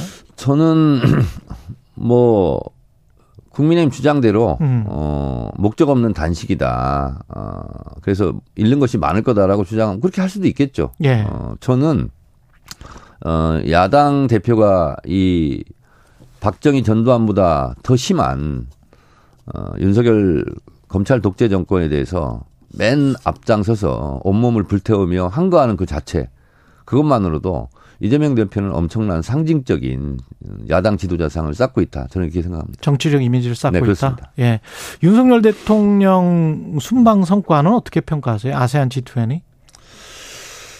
아니 대한민국 국가 음. 어, 이것도 이제 신나하게 해당되는 건데요. 예. R&D 예산 예. 3조 깎고 그 3조 또 우크라이나에 지원하겠다고 그랬잖아요. 예. 우크라이나도 한때 공산국가였습니다. 소련이었죠. 그렇잖아요. 예. 아니 홍범도 장관이 한때 소련 음. 공산당에 입당해서 입당했다고 해서 네. 그 영국적인 독립투쟁 다 무사 어, 무시하고 네. 흉산까지 철거한다고 하지 않습니까? 예. 그럼 옛날에 공산국가한테 왜 돈을 줍니까? 음. 윤석열 대통령도 공산 전체주의 세력인가요? 그럴 앞뒤가, 필요까지가 있, 앞뒤가 안 맞잖아요. 음. 그리고 어, 우크라이나에 3조 주고 우리가 뭘 얻죠? 음. 그렇지 않습니까? 예. 그래서 이번에 어, 글로벌 노스, 글로벌 사우스, 이번에 글로벌 사우스 인도에서 의장국이지 않았습니까? 예. 그래서 러시아, 러시아가 이겼다. 러시아가 이겼다. 네. 공동 성명을 보면. 네, 공동 성명을 보면 러시아에 대한 직접적인 비난이 없었다. 그리고요. 네. 우리가 어, 우크라이나에 3조 주면 네. 러시아의 입장에서는 한국이 좋겠어요, 싫겠어요? 러시아 입장에서는 별로 안 좋겠죠. 당연히 안 좋겠죠. 네. 지금 러시아에 수출하는 양이 많습니까? 아니면 우크라이나에 수출하는 양이 많습니까? 러시아에 수출하는 양이 훨씬 많죠. 12 정도 되죠. 우리 우리한테. 그렇습니다. 예. 왜 그 조그만 나라 음. 옛날 공산국가 음. 거기에 3조를 퍼주고 거기는 한 3천만 정도의 인구 그렇죠. 예. 그리고 왜 러시아에서 뺨 맞고 예. 그런 멍청한 짓을 하죠. 그러니까 전후 복구나 뭐 이런 사업에 재건 사업에 대한 기대감 이런 것도 좀 이라크 전쟁 때도요. 네. 미국이 대량 살상 무기가 없는데도 네. 불구하고 있다고 하고 이라크 쳐들어가 가지고 정권 무너뜨리고 친미 정권 세우고 이라크 재건 사업 있잖아요. 미국이 아. 다 해먹었어요. 이번에 이라크도 마찬가지입니다. 우즈벡 아니 우크라이나 같은 경우는 그냥 3조 주고 음. 그냥 들러리 서는 거예요. 그리고 중... 재건 사업은요. 네. 러시아에서 점령하고 있는 돈바스 지역 일대 여기에요. 실제로 파괴된 데가. 그렇죠. 그 러시아가 점령하고 있어요. 그럼 러시아한테 손을 아. 내밀어야지 우리가 재건 사업이라도 할 수 있는 거 아니에요? 아니 좀 사람이 머리를 쓰고 뭐 얘기를 하든지 해야지. 저한테 말씀하시는 건 아니죠? 아니 그냥 보통 상식을 말한 겁니다. 그 동북아 정세 그 북러 정상회담 관련해서는 이렇게 되면 완전히 북한 러시아 로 밀착되는 계기가 되는 건가요? 어떻게 자, 보세요? 제가 봤을 때요. 네. 어, 정치, 경제, 외교, 국방, 네. 안보 중에 중요하지 않은 분야가 없습니다. 그런데 네. 우리의 국익, 경제적 이익과는 가장 크게 연관되어 있는 가장 큰 덩어리는 외교입니다. 외교에서 한번 잘못하면 수출에 막대한 지장이 있지 않습니까? 미국 한번 보세요, 지금.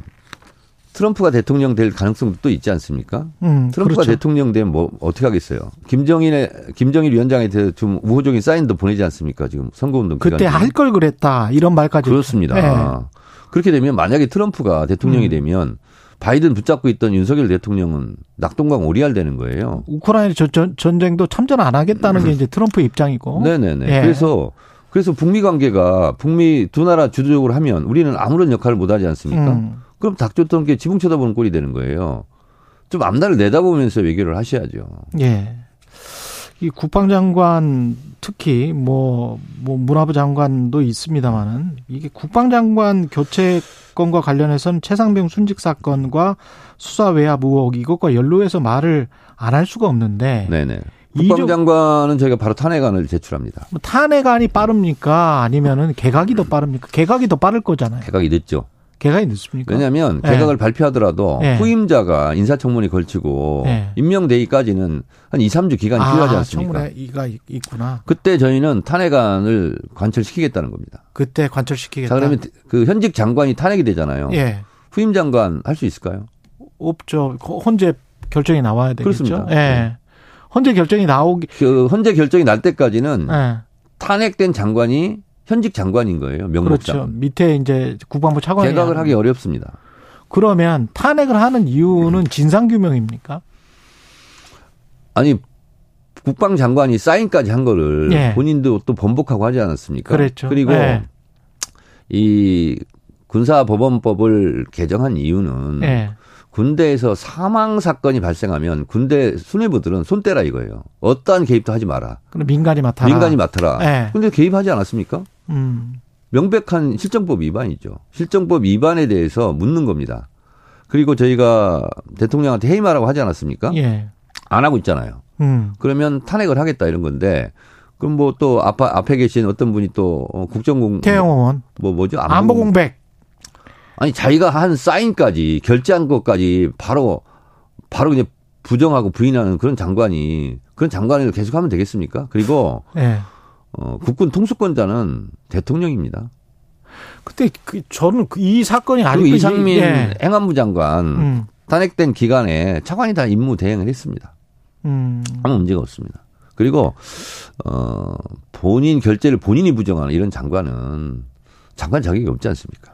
지금 국회에서는 추궁이 된 게 어디까지가 진실입니까? 그러니까 해병대 사령관이 사단장에게 일 사단장에게 그 당신은 아무래도 이 보고를 보니 교체해야 될 것 같다.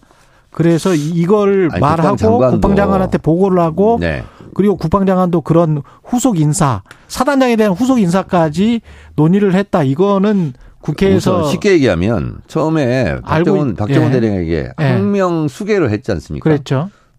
근데 수계자는 뺐죠 또. 예. 자 그런데 박정원 대령의 주장은 명시적으로 페이퍼로 이첩하지 마라 이런 지시가 없었다는 거 아닙니까? 그렇죠. 이첩 중이었고 예. 그렇기 때문에 항명에 해당되지 않는 거예요. 음. 근데 만약에 항명에 해당된다면 국방장관도 못 벗어야 되는 거예요. 왜 그러냐면 음. 뭔가 명령을 했다는 거잖아요. 예. 뭔가 개입했다는 거잖아요.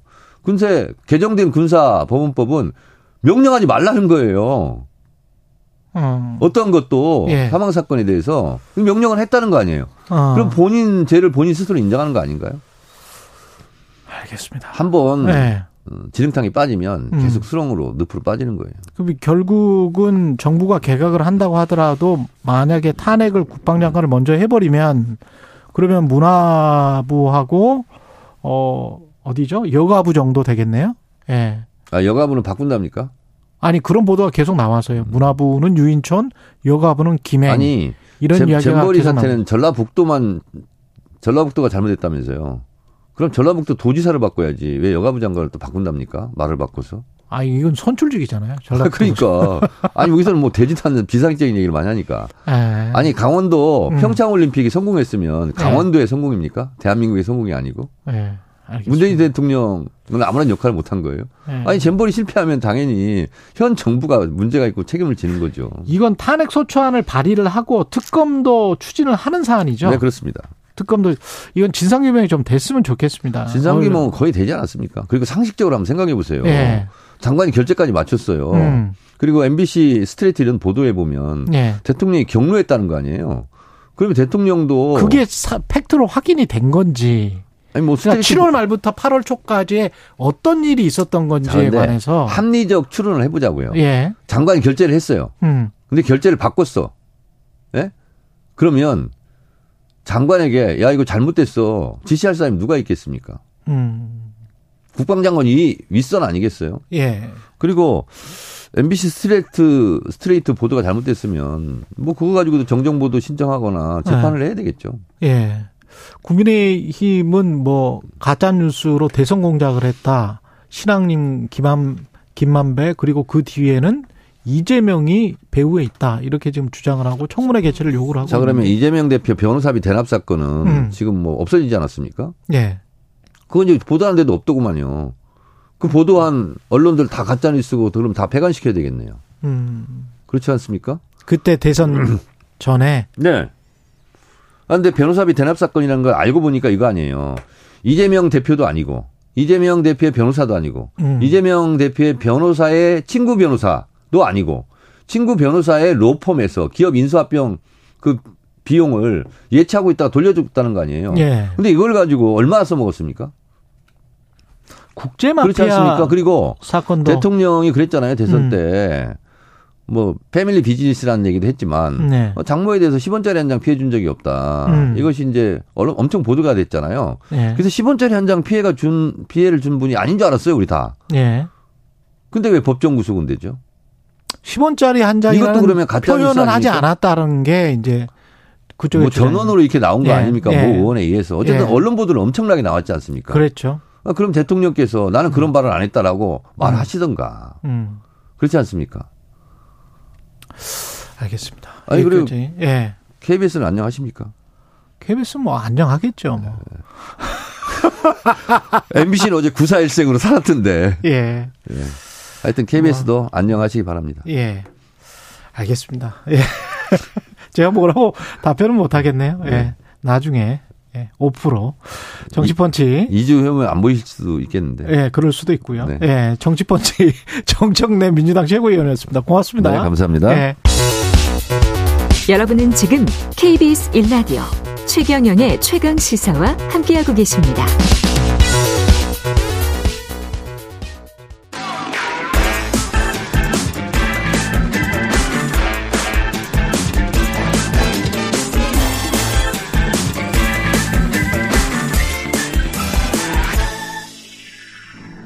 네, 한 번 더 뉴스 시간입니다. 오늘은 한국경제신문 최영창 기자와 함께하겠습니다. 안녕하십니까? 네, 안녕하세요. 서울시가 한 달에 6만 5천 원이면 대중교통을 어, 무제한 이용하는 카드를 도입한다. 네. 예. 이름이 독특합니다. 기후 동행 카드. 기후 동행 카드. 그러니까 기존에 이제 지하철 정기권이 월 60회로 한정되거든요. 네. 이것보다는 좀 만 원 비싸긴 해요. 네. 어쨌든 근데 지하철에다가 시내버스, 마을버스 거기다가 이제 공공 자전거죠. 따릉이. 네. 이것까지 무제한으로 이용할 수 있는 상품을 내놓겠다. 이건데요. 서울에서 승차해서 경기나 인천에 내려도 네. 이게 가능하고요. 서울에서 승차해서 경기나 인천에 내려도 가능하다. 네, 네 반대는 네. 안 되지만 어쨌든 지금 일단 계획상으로는 내년 1월부터 5월까지 시범 도입을 한 다음에 7월에 본격 시행하겠다. 이게 서울시 얘기고요. 거꾸로는 안 된다는 거죠. 경기도에서 승차하는 건안 돼요? 네. 아직은 그렇습니다. 아직은 그렇다. 네. 아, 제가 서울에서 출퇴근을 할 때, 예. 대중교통으로 출퇴근할 때 꼬박꼬박 20일 출퇴근하면 5만 원 정도 들었거든요. 네. 6만 5천 원이면 서울시가 그렇게 엄청난 혜택을 주고 있다라고 보지는 않습니다. 제, 제 생각에는. 네, 네. 왜냐하면 이거는 6만 5천 원 정도 이용하는 사람은 하루에 몇 번씩 타는 사람일 가능성이 있거든. 이게 혜택을 보려면. 그렇죠. 그러니까 하루에 저처럼 정기적으로 두 번 정도. 네. 많아야 한 번 더 정도 왕복하는 그 정도는 6만 5천 원 비슷하게 나올 것 같다는 생각이 들거든요. 그 뭐 예를 들어서 거기다가 따릉이는 네. 6개월에 15,000원인가 그래요. 비싸지 않아. 네. 그러면 이게 아주 경제적으로 계산을 해보면 서울시가 뭔가 혜택을 주는 것 같지만, 네네. 어, 따져 보면 서민들 입장에서는 그저 그런데 수도 있을 것 같은데. 근데 그래 그렇기 네. 때문에 이게 네. 이제 어떻게 보면은 좀 조삼모사일 수도 있긴 하지만 네. 그래도 뭐 하루에 좀 많이 이용할 수밖에 없는 많이 이용하시는 생계적으로들 예 그런 분들은 도움이 돼. 이게 이제 무제한이니까요. 그렇죠. 네, 그러면은 좀 도움이 될 것 같은데. 예. 그, 그 본인의 이제 편의에 따라서 잘 한번 따져봐야 그렇죠. 할 필요는 있습니다. 만약에 예. 도입한다면은. 근데 이게 지금 서울시 아까 말하다 말았지만 서울시 음. 관할이 아닌 것까지 다 된다는 거예요? 그러니까 정확히 좀 그 따져봐야 되는데요. 네. 그러니까 예를 들어 지하철 1호선에서 9호선 그리고 뭐 경의중앙선, 분당선, 경춘선, 우이신설선, 신림선 요건 다 됩니다. 예. 근데 이제 기본 요금이 다른 신분당선 이건 안 되고요. 음. 경기도나 인천에서 이제 뭐 아까 말씀드린 것처럼 하차할 땐 되지만 승차할 땐 또 이게 안 되고 그리고 이제 서울 시내 버스나 마을 버스는 되지만은 그 광역 버스라고 있잖아요. 예. 그 서울과 경기 인천 왔다 갔다 하는 거 그건 또 안 됩니다.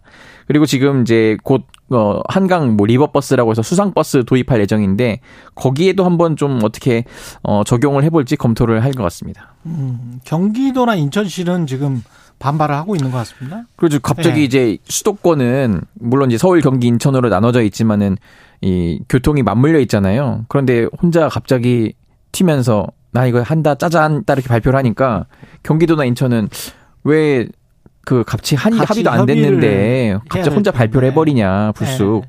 이게 불쾌감이 좀 있고요.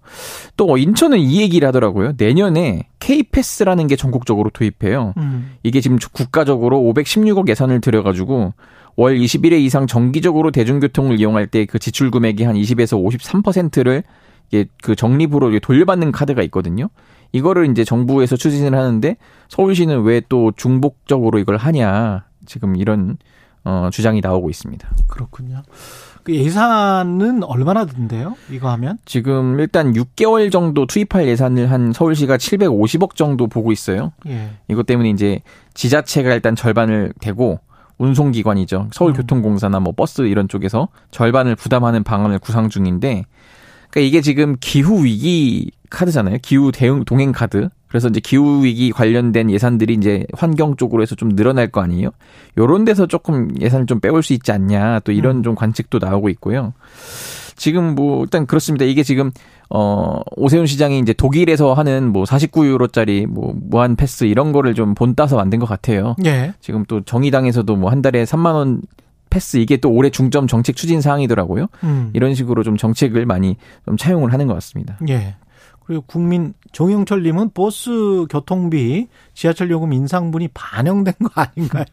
이러, 어, 네, 맞습니다. 이렇게, 이렇게 네. 해석하시는 분들. 그러니까 버스가 지금 이제 네. 제가 찍어보니까 1,500원이 떠요. 네. 지하철도 이제 곧 이제 1,450원인가 그렇게 1,400원인가 그렇게 바뀌는데 예. 그런 거 이제 올려 1,350원 아니었어요? 이제 올라갑니다. 올라갑니까? 네. 그래서 예. 올라가는 걸 지금 감안해서 예. 이제 이런 거를 좀그 부작용, 그 반발을 좀 누그러뜨리려고 이런 상품을 내놓는 것 같습니다. 예. 그리고 국민권익위가 중앙선관위를 상대로 한 조사 결과 네. 그 특혜 채용 뭐 특혜 채용이 많았다는 거죠. 그러니까 지금 아직은 네. 이제 의혹으로 의혹으로 좀 표현을 했는데요. 예. 자, 권익위가 전수조사단 꾸려가지고 그 한 50일 동안 조사를 했습니다. 음. 일단 162건을 한번 살펴봤어요. 그러니까 이제 한 다 볼 수는 없으니까 2017년부터 23년 한 5년치를 본 거예요. 5년치, 160건. 네, 6년치를 했는데 160여 건 중에서 104회에서 이 법 규정 위반 사례를 지금 찾은 거예요. 법 규정 위반? 예. 예. 근데 이제 그 위법이 드러난 104회 채용 과정에서 58명 부적 부정 합격한 것으로 지금 부정 권익위는 권익위는 판단을 그렇게 하고 있습니다. 어떤 사례들이 있나요? 자, 사례를 한번 설명드릴게요. 예. 이제 한시 임기제 공무원을 채용합니다. 예. 공고문에 시구 성관이 내부 게시판에만 이 공고문을 올린 거예요. 아, 그러면 이제 특정 다른 사람들 못 보게. 네, 구청 선거 업무 담당자 아들 A 씨 그리고 땡땡구 성관이 비공무원 이 근무 경력자 B 씨 이렇게 두 명만 응시를 합니다. 두 명이 다 최종을 합격을 해요.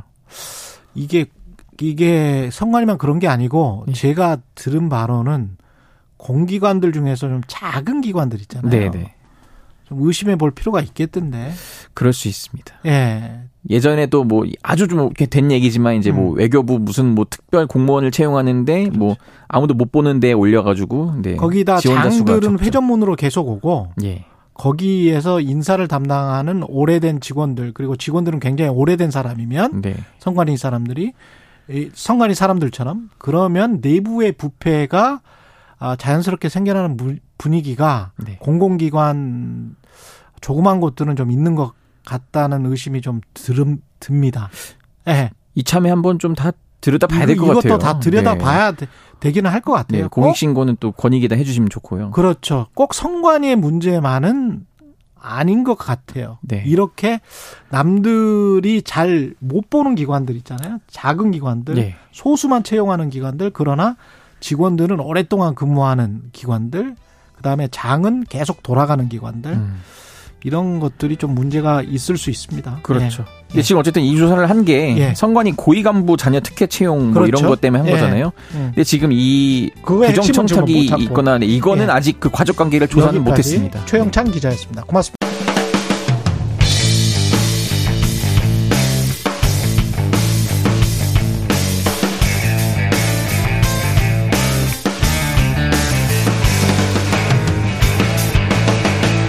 최경영의 최강 시사.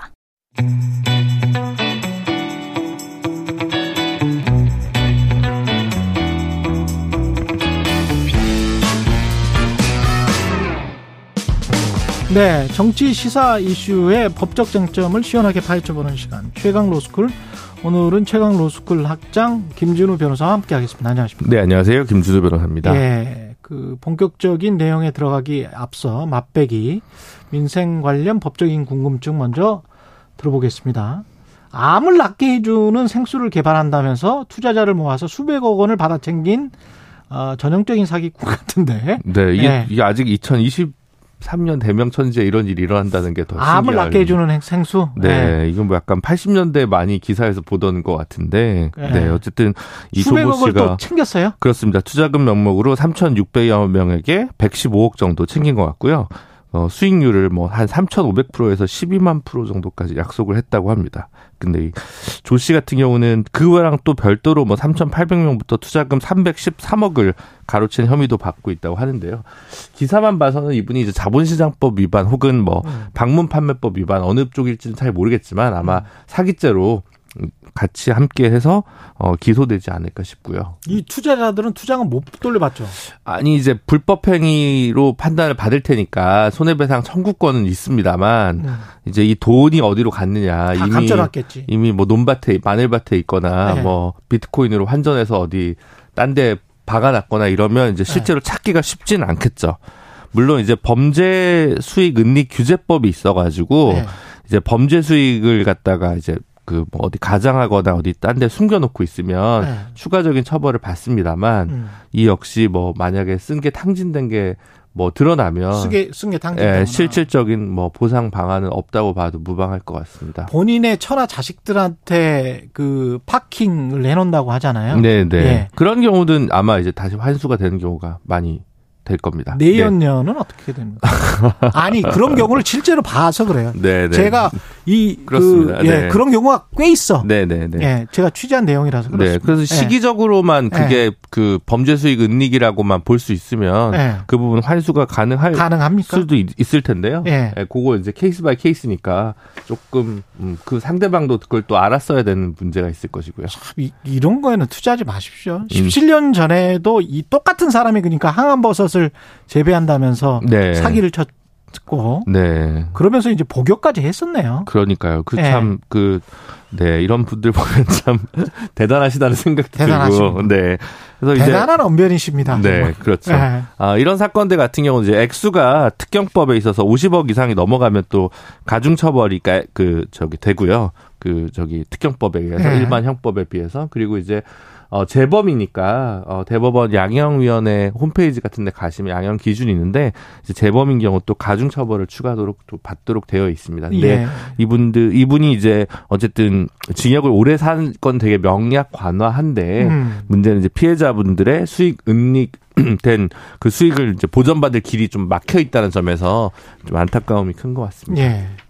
최강 로스쿨 본 수업 시간인데요. 신상진 성남시장이 중대재해처벌법상 중대시민재해 혐의로 형사 입건이 됐다. 네. 중대재해처벌법은 중대산업재해 만 있는 줄 알았는데 네. 중대 시민재해라는 게 있군요. 아니요, 우리 그 저기 출석을 네. 열심히 한 청취자분들은 네. 저희가 오송 참사 때도 이게 중대 시민재해 가능성이 있다고 한번 네 말씀드린 적이 있습니다. 로스쿨이니까요. 네. 예. 그 성남시 분당구 정자동 탄천에 있는 다리가 그렇죠. 예. 지난 4월 달에 이제 무너져 가지고 한 분이 사망하시고 예. 한 분이 크게 다친 일이 있었는데 음. 이것 때문에 이제 경찰 쪽에서 중대 시민재 혐의로 지금 어, 시장을 입건했다는 소식입니다. 음. 중대 시민재 같은 경우는 이제 여러 가지 경우가 있는데요. 뭐 그러니까 원료나 제조물 쉽게 얘기하면 가습기 살균제 사건 생각하시면 될 것 같습니다. 그렇게 누가 사망했거나 아니면 공중 이용 시설이나 공중 교통 수단으로 인해서 결함이나 관리 부실로 인해서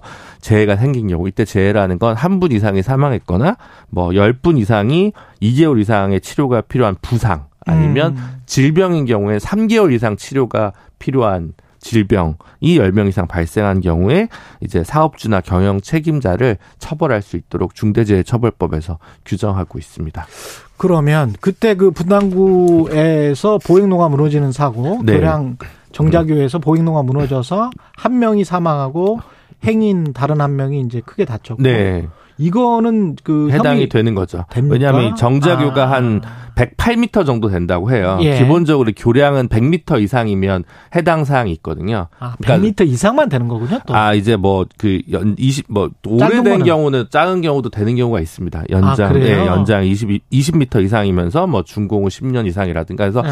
그게 시행령이나 이런 걸로 보면 세세하게 굉장히 많이 있어요. 아, 면적이나 그렇군요. 길이별로. 아. 그래서 그때 그때 그때 이게 그냥 뭐 다치셨다고 혹은 누군가 불의의 사고로 돌아가셨다고 해서 다 되는 게 아니라 그 규정에 적용이 되느냐 안 되느냐에 따라 달라지고 또 이제 그 도로의 관리 주체가 누구냐에 따라서 처벌될 수 있는 책임지는 주체도 달라지는 것입니다. 그렇네요. 네. 아까 이제 중대 산업재해, 중대 시민재해를 말씀을 드렸는데 네.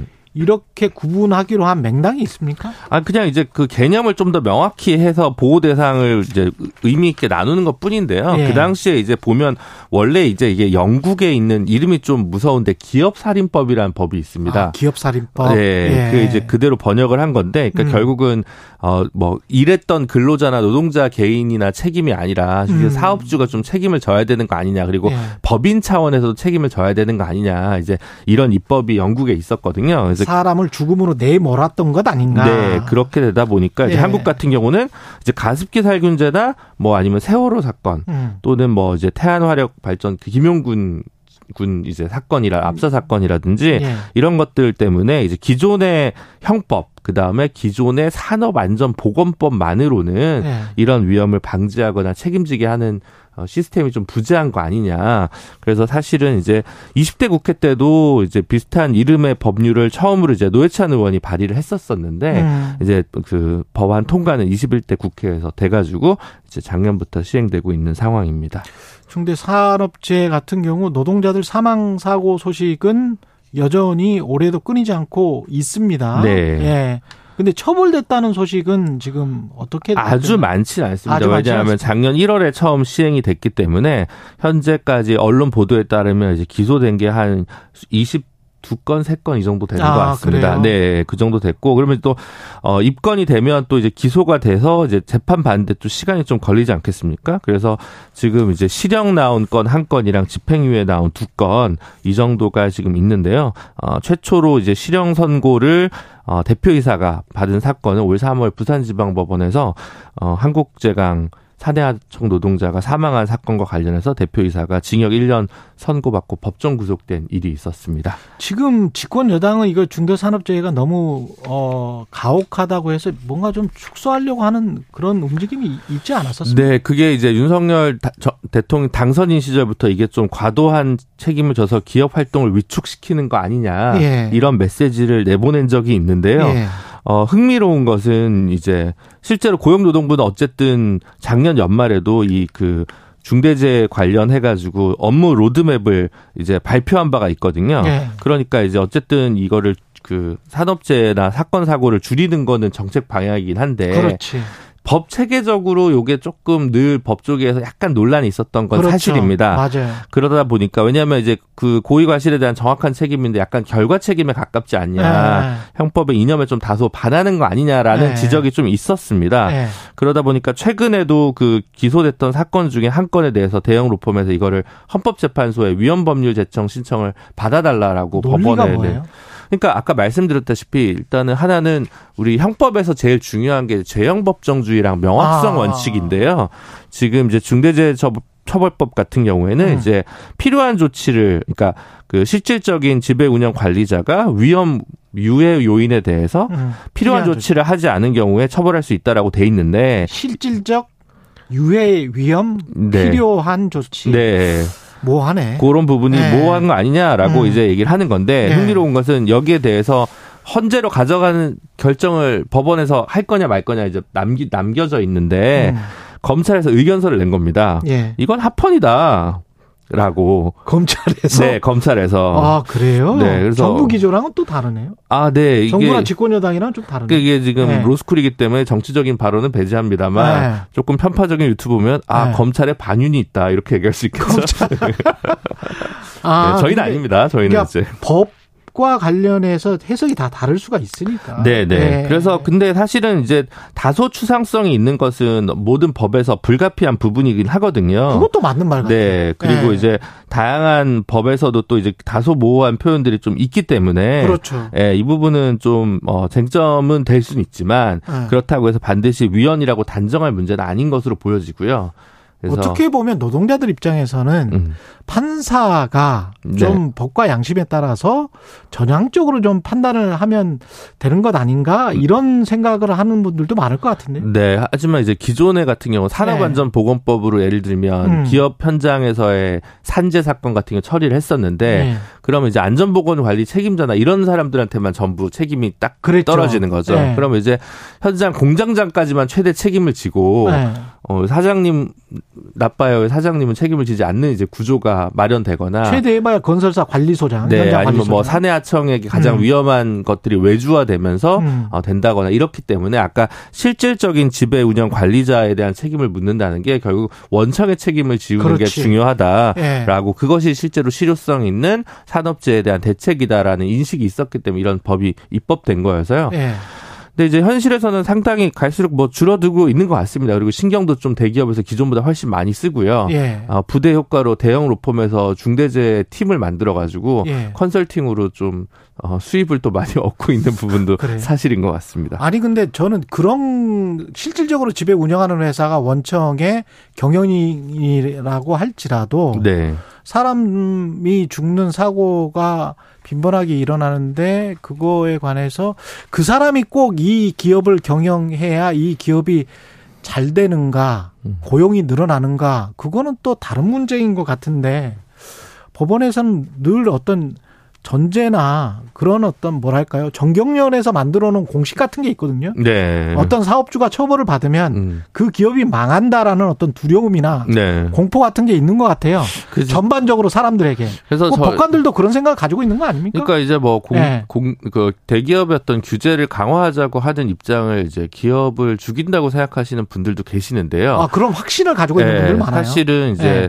어, 그런 개혁적 경제 개혁을 외치시는 분들 같은 경우 이건 음. 우리가 기업을 살리기 위한 거다. 그렇지. 그리고 기존의 논리는 기업주를 살리기 위한 것이다. 그래 두 경영학 교과서, 교과서에는 다 그렇게 나오고요. 네, 두 개를 네. 좀 구별해서 보는 게 좀 맞지 않을까라는 그렇죠. 생각이 드는데 근데 늘 이 부분이 논쟁이 되는 것 같습니다. 혼합된 사고를 네. 그걸 그냥 그 기업주와 기업의 이익을 뭉쳐버리는 사고를 법관들도 가지고 있는 것 아닌가. 음. 그래서 자꾸 이렇게 법이 좀 세지게 될 수밖에 없는 건 아닌가 그런 네. 생각도 좀 들더라고요 중대재해처벌법은. 네 그런 부분 측면도 분명 히 있는 것 같은데 어쨌든 네. 아직은 이 법의 개폐를 논할 때기보다는 아직은 현장에서는 좀 어, 순, 긍정적 효과가 더 많지 않은가 저는 조심스럽게 보고 있습니다. 조심은 하고 있다. 네, 훨씬 더 안전 관리에 대한 얘기들이나 어, 비용들을 들이면서 네. 이 책임을 좀 다하려고 하고 있고 그게 또 음. 최근에 그 ESG 트렌드랑도 음. 부합하는 부분이 큰 것 같습니다. 그렇죠. 네. 예.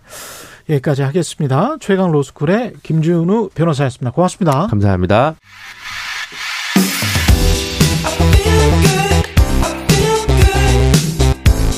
세상에 이익이 되는 방송 최경영의 최강 시사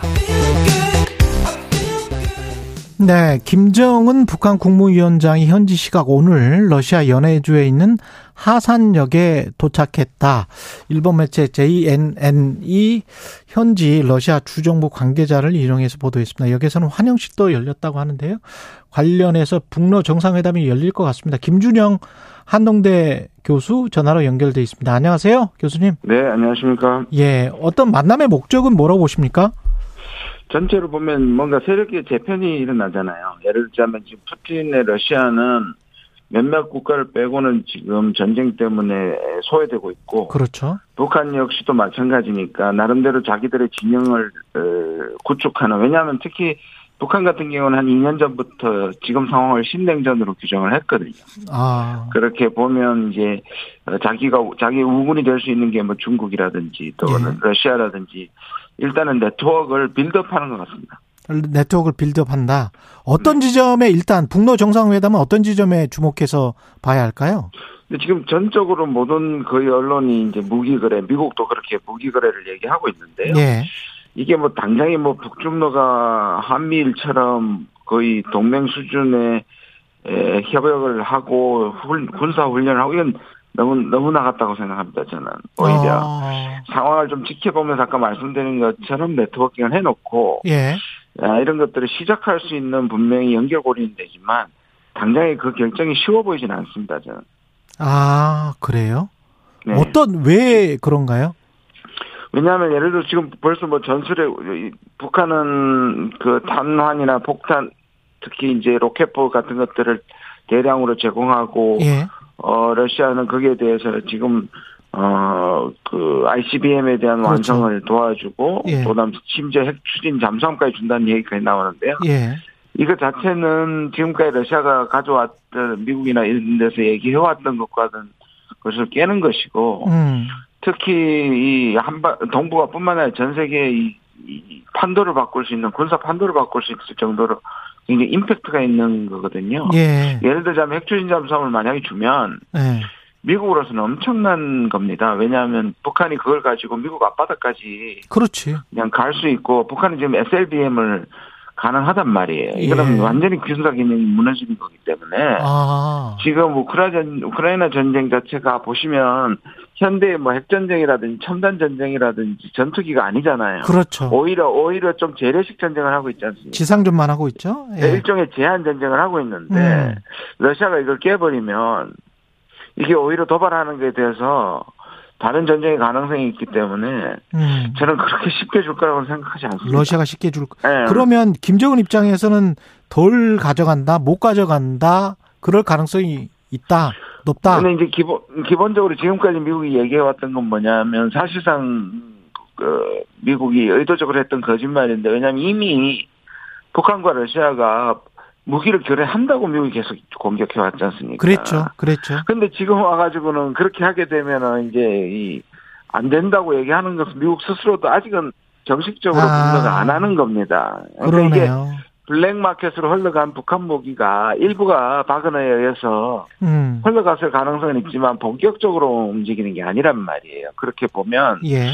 북한이 어느 정도 시작을 한다든지 아주 기초 단계에서는 가능하지만 음. 그 뭐 그거는 좀 지켜봐야 되겠습니다만 금방 지금 언론에서 얘기하는 것처럼 북중 어, 어 북러가 음. 군사 협력의 본격적 단계로 가기에는 조금 무리다 저는 그렇게 생각합니다. 그러면 밀월의 시작 단계 정도로 볼 수 있습니까? 예, 예, 저는 그렇게 봅니다. 그리고 아. 지금 또 이제 중국하고도 그렇고 중국은 또 약간 발을 빼고 있지 않습니까? 그렇죠. 그래서 중국은 오히려 뭐 북한의 방문단의 격을 낮춘다든지 음. 또 경제 협력에 이제 집중한다는데 근데 이게 경제 협력도 새로 시작한 게 아니고 2019년에 팬데믹 이전에 약속했던 것들을 지금 진행하는 거거든요. 예. 그렇게 보고 또 북중로로 묶이는 거는 한미일한테 빌미를 줄 수 있다고 생각하기 때문에 중국이 가장 덜 적극적입니다. 그렇군요. 그럼 러시아 입장에서도 북한한테 재래식 무기를 네. 공급받는 거는 공급받고는 싶지만 핵무기와 관련된 것들을 줘버리면 그걸로 북한은 본인이 원하는 목표는 다 달성을 해버리는 것이기 때문에 예 그렇죠. 그것까지는 최종적으로 그그 그 목표 지점까지는 지금 지금은 안 달려갈 것이다. 그렇죠. 보시면 이제 한국이 네. 어찌됐든 미국을 우회해 가지고 폴란드를 우회해서 33만 발의 포탄이 강는 거의 팩트지 않습니까? 그렇죠. 예. 그러면 이걸 이제 그 빌미 삼을 수 있고 이때까지 아. 푸틴부터 고위층이 어, 공급하지 말라는 얘기가 있었으니까 그게 계속 경고를 해왔지 않습니까? 그렇게 보면 약간의 시작점에서 어떤 논의를 할 수는 있지만 러시아는 상호주의 비슷하게 될 수 있겠네요. 예, 그렇죠. 한국은 우크라이나에 맞습니다. 그게 예. 또 러시아에는 부담이 있습니다. 왜냐하면 아직까지는 러시아가 과연 한국이 한국과 관계를 깨는 것이 러시아한테 도움이 되느냐 아. 하는 문제가 있기 때문에 이거를 뭐 중국과 비슷하다 비슷합니다만 이거를 러시아가 한번 전체를 확 판을 깨서 어. 오히려 한미를 묶어주고 오히려 또 폴란드나 우크라이나 본격적으로 우리가 할 수 있잖아요. 그렇게 되면. 그렇죠. 이제 그런 것들을 불미로 안줄 것 같고요. 아. 북한이 꼭 러시아의 그 무기만 필요한 게 아니라 러시아의 그 핵기술만 필요한 게 아니라 식량이라든지 에너지 같은 게 그렇죠. 필요하거든요. 예. 그래서 제가 언론이나 뭐 일부 전문가들이 너무 앞서간다는 생각을 합니다. 근데 제가 이 말씀을 드리는 건 위험하지 않다는 얘기는 아니에요. 아, 위험하지 않다. 관리를 하고 예의주시를 해야 되지만. 미월에 시작이 됐지만. 네, 네. 그렇게 보는 게 정당, 정, 정확하다고 봅니다. 식량, 이번에는 네. 식량이나 에너지 그리고 재래식 무기에 어떤 네, 네. 거래 정도로 그칠 것이다. 이런 말씀이시죠. 네, 그렇죠. 예. 국제 정세에는 어떤 영향이 있을까요? 만약에 그 정도 수준으로 그치면 그나마 미국이 그렇게 큰 반발이나 이런 거는 없을까요? 근데 이제 그것도 저는 시간이 조금 걸리는 말씀드린 좀그그 정도의 수준의 거래라도 미국은 긴장하겠죠. 왜냐하면 아. 이 자체가 저 어, 대북에 대한 북한에 대한 제재라든지 네. 이런 것들이 다 흩어질 수 있거든요. 예. 그러니까 미국은 지금 얘기한 게 독자 제재를 통해 계속하면 북한에 대한 제재 순을 높이겠다고 얘기하는데 미국이 북한한테 가지고 있는 지렛대를 생각하면 예. 그몇 개 정도 올린다고 해서 큰 효과가 없지 않습니까? 그렇죠. 결국 핵심은 중국과 러시아가 갖고 있는 건데 예. 이게 이제 깨지기 시작하면 완전히 이제 지금 시작에 불과해도 북한에 대한 비핵화라든지 이런 것들이 불가능해지는 수순으로 가기 때문에 예. 긴장할 수밖에 없죠. 중국은 아까 잠깐 지적을 하셨습니다만은 그래도 아직까지 경제적이나 전략적 이익이 미국이랑 더 있지 러시아랑은 어떻게 보세요? 완전히 북중로 이쪽으로 가는 거는 중국도 원치는 않을 거 아니에요? 아 그럼요. 지금 예. 지금 그러니까 한국 쪽에서나 미일 쪽에서는 북중로 때문에 한미일이 못 낀다고 얘기했는데요. 예.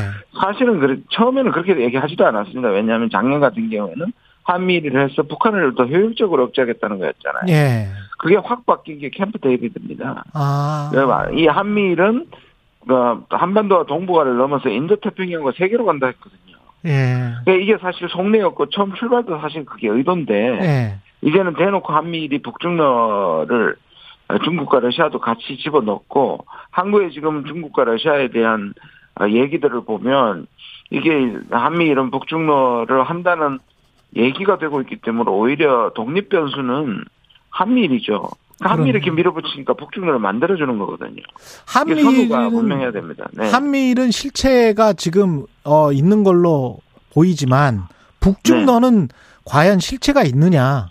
없습니다. 지금 없, 없다고 봐야 됩니다. 왜냐하면 네. 지금 한미일은 지금 정상회담 계속 한다고 그랬죠. 매년 하고 그렇죠. 군사훈련 매년 한다고 얘기했고 네. 그다음에 고위급 그러니까 4개 부처 부처들이 매년 모인다고 얘기했거든요. 이거는 그러네. 이름만 동맹이 아닌지 네. 이거는 완전히 거의 동맹으로 가는 길이거든요. 그러, 그렇죠. 그, 거기에 비해서 지금 뭐 북러는 4년 만에 4년 만에 지금 만나는 거고 음. 중국은 계속 지금 아까 말씀드린 기억을 낮춘 걸 보내고 있고 경제협력 정도는 2019년에 얘기했단 말이에요. 이게 지금 진행 속도가 응집력이나 그렇죠. 내용 자체가 비교 불가합니다. 그리고 중국이 역사적으로 러시아와 갈등 구조가 오랫동안 있었기 때문에 서로 아, 맞습니다. 예. 보, 시면 우크라이나 전쟁도 작년에 시진핑이 그 왔을 때는 G20에서 우크라이나 전쟁 비난했거든요. 예. 그러니까 중국이 미국이 몰아붙이니까 러시아 편에 서는 거지. 음. 우크라이나 전쟁에 대해서 굉장히 당혹해 하는 거거든요. 중국은. 음. 근데 그리고 중국은 이렇게 만들어지는 것을 한미일이 묶여서 한미일의 진짜 목표는 중국이라는 걸 알지 않습니까? 그렇죠. 러시아도 사실 후순이란 말이에요. 그렇게 네. 보면 오히려 빌미를 주기 때문에 이런 구도를 중국 원하지 않습니다. 그러면 중국의 스탠스는 계속 이렇게 가, 가는 걸까요? 그러니까 인도랑 러시아랑 사실 인도랑도 영토 분쟁이 있었고 네. 러시아랑은 주구의 장막 철, 철의 장막 그래가지고 그 전에 뭐 완전히 화파했던 그런 나라들이 아니기 때문에 예, 예. 그런 어떤 어중간한 스탠스에서 미국 미국으로부터 그래도 철저히 얻을 거는 좀 얻는 방향으로 아직은 시진핑이 가야 되는 그런 상황이라고 보십니까? 이제 지금 제가 보기에는 시진핑이 예. 지금 계속 안 참여를 안 하지 않습니까? 예. 그러니까 이게 분명히 지금 중국은 미국과 정면 대결하거나 또는 이렇게 하기보다는 뭔가 실존적 존재론적인 그렇죠. 어, 예. 위기를 느끼고 있는 것 같기는 그렇죠. 확실히 보이고요. 그렇게 예. 보면 어, 저는 오히려 그래서 중국이 지금 내세우는 외교는 진정한 다자주의라고 이렇게 표현하거든요. 그러니까 음. 진영으로 몰리지 말고 예. 진영을 넘는 모임들에서 이제 얘기를 하는 거죠. 어. 그렇게 보면 이번에는 사실 중국이 빠졌음에도 불구하고 인도가 러시아의 우크라이나 침공을 직접적으로 비난 안 하는 그 공동성명을 만들어냈단 말이에요. 이렇게 예. 보면 그다음에 사우디를 만나고 예, 중국이 뭔가 이 진영을 넘는 것으로 좀 음, 다변화한다 그럴까요? 네. 아, 그러한 방식으로 가기 때문에 아까 말씀드린 것처럼 북정로 쪽은 그거와 반대되는 거잖아요. 미묘한 당분간은 중국이 그렇게 안 할 거라고 봅니다. 예, 미묘한 지점들이 있는데 우리는 그 미묘한 지점에서 우리의 국익을 저 충분히 좀 챙기려면 어떻게 해야 됩니까? 음. 지금 작년하고 올해가 G20하고 동남아에서 아세안하고 비슷하게 되지 않습니까? 작년 11월하고 지금 9월인데요. 예.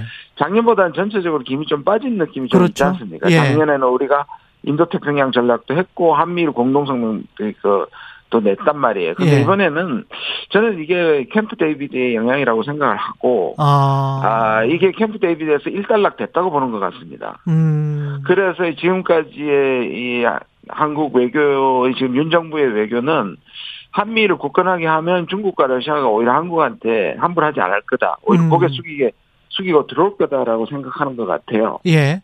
그래 지금 그렇게 지금 러시아한테도 그렇게 얘기하고 중국도 어 한국한테 그렇게 본다고 하는데 이게 좀 착시 현상이라고 봅니다 저는. 그렇군요. 실제로는 또 그럴 뿐만 아니지 아세안도 과거에는 아세안의 입장에서 중러 어, 미중 사이에서 우리가 같이 행동하는 연대의 개념이 있었는데 그거는 또 아니죠. 지금은 지금은 미국의 심부름을 받고 아세안을 네, 인도태평양에 끌어들이는 여기까지. 그런 전략을 바뀐다. 김준영 네. 한동대 교수였습니다. 고맙습니다.